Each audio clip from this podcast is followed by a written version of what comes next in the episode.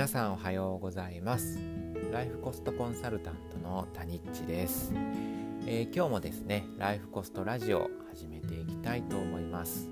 えー、このラジオはですね、えーと、ミニマムライフコストを通じてより自分らしい暮らし方そしてやりたいことを踏み出す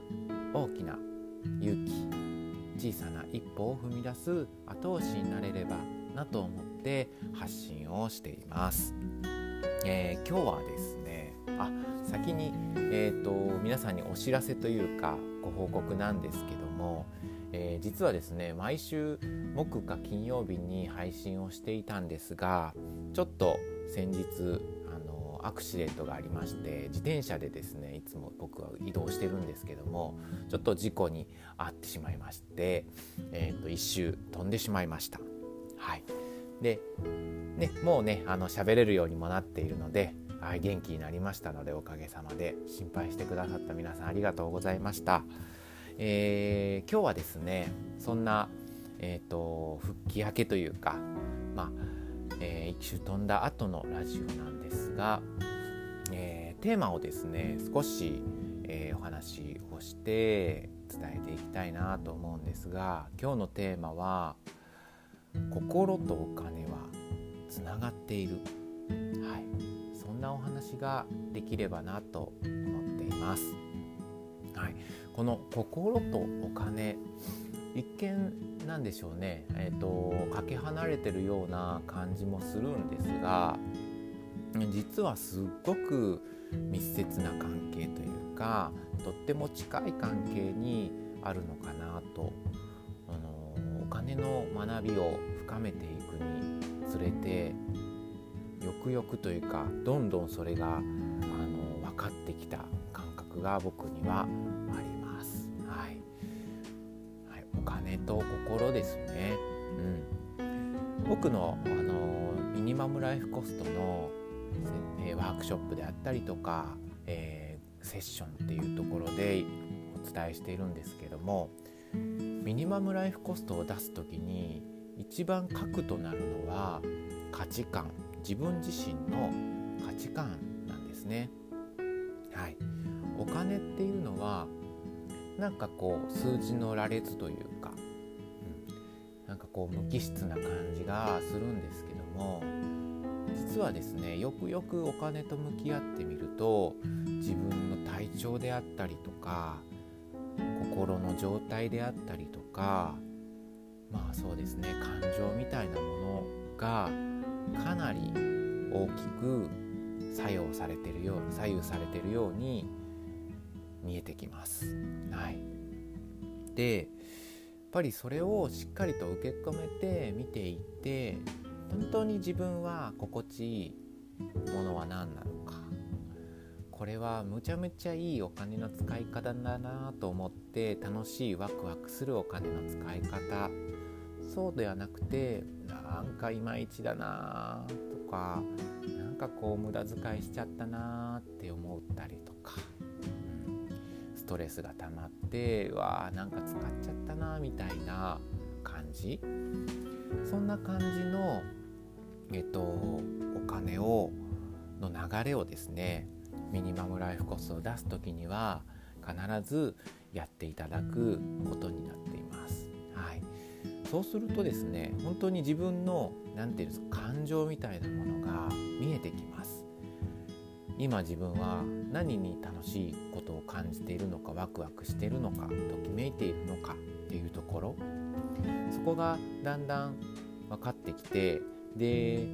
結構たくさんのフェイクがあることちょっとこう流されている部分があることにも結構気づいたりとかします。うん、特にですね、まあ、お金っていうのは結構僕たちなかなか小学生とか小さい頃に勉強してこなかった一つのあの科目というかねポイントだと思うのでなかなかねあのーお父さんお母さんとかおじいちゃんおばあちゃんぐらいな感じの、えっと、金の価値観みたいなものを引き継いでいたりとかします。はい、お金は貯めないといけないとか昔だったら郵便局にこう預けないといけないとか金利がとか保険を投資信託っていう話は全く昔はなかって何でしょう定期預金を絶対しないといけないみたいな価値観であったりとかそういうものが昔はあってそれが脈々となぜかやっぱりね受け継がれていてでお金の勉強が知識とかそういうものがあのアップデートされてないままに、えー、僕自身もそうだったんですけども今を過ごしてお金を使っている、うん、そんな感じの方がすごく多いかなと思います。はい、そこをですね是非あのこのラジオでもそうですし今いろんなお金の、えーと、本とか、まあ、セミナーみたいなものとか、まあ、ちゃんとねあのちゃんとしたものが大事ですけども選んで知識を得てもらってお金とは一体何なのかっていうところも含めてアップデートを是非してもらったらいいかなと思います。そうですね。お金っていうのはそもそもあの道具だったので便利な道具だったので何でしょうね。今みたいにお金中心ではない暮らしでを送っていた時はどっちかっていうとサブイメージが大きいというか暮らしがあってで便利にしてくれるお金があるみたいなじだったんですけど今は時代が変わってなぜかお金を稼がないと生きていけないっていう風なお金主体になんとなくなっているかなと思ったりします。お金のね、えーと、立ち位置もかなり時代とともに変化していて本当に先ほど言った、えーと昔はねあの金利が良かったのであの郵便局に預けたらめっちゃお金増えるみたいなとか、うん、あの貯金をしてたらまあひとまず大丈夫みたいなことがあったんですけど今はですねどっちかっていうと物価が高くなって貯金をしてても、まあ、金額そのものはあの金利はねそんなに高くないのでほぼ変わらないんですけどと周りのものが高くなってる分お金の価値っていうのはかなり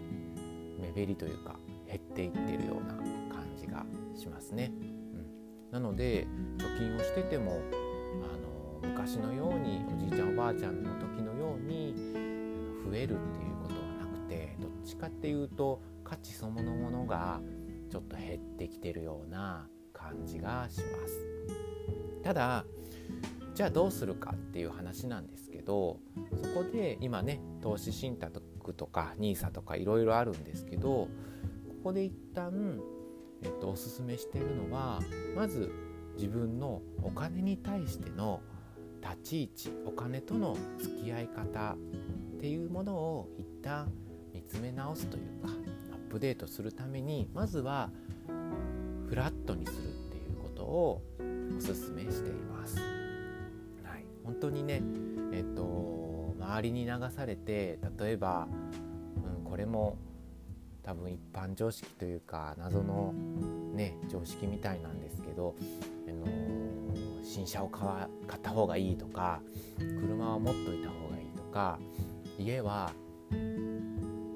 いつか買わないといけないとかローンを組んで35年ローンを組んで買うみたいなこととか、まあ、昔はそうだったんですけど今はねもうシェアハウスがあったりとかそうですねそれこそ空き家問題なんてすごいですよね。そう思うと必ずしも、うんと、家を必ず建てないといけないってことはないし車もシェアができる時代になってきているので車を所有することそのものが、まあ、地方だとね必要かもしれませんがそれでもえっと、中古車がいっぱいあったりとかしますもんね。うん、そういったところで一般常識っていうのは一体何なのかっていうところもちょっとね考えてもらってでそこで本当に自分が必要なものとか本当に自分が心から嬉しいこと豊かだなって思えることにどれだけお金を使えてるか、そういうところを是非家計簿をつけてミニマムライフコストを出しつつ向き合って自分の価値観を確かめていってもらえればなと思います。はい、そこには、えー、最初にお話ししたように心っていうもの自分の感情っていうものが深く深く関わっていて自分のそうですね気分とかその時の出来事で落ち込んでいたらきっとストレスが溜まっていたらたくさん浪費をしていたりとかもしていますので是非そういうのをねあの数字ただ家計簿をつけるのではなくて是非そういう感情としてそこを使ったのかなぜそういう時に、えーと、お金を使ってしまうのかどういうふうなものを使って、えーと、感情の時にお金を使っているのかっていうのを是非ねそういうポイントで見つめて確かめてみてもらったらなと思います。はい、そうやっていくとね心が豊かになって自分が知れる自分を知ることによってね心が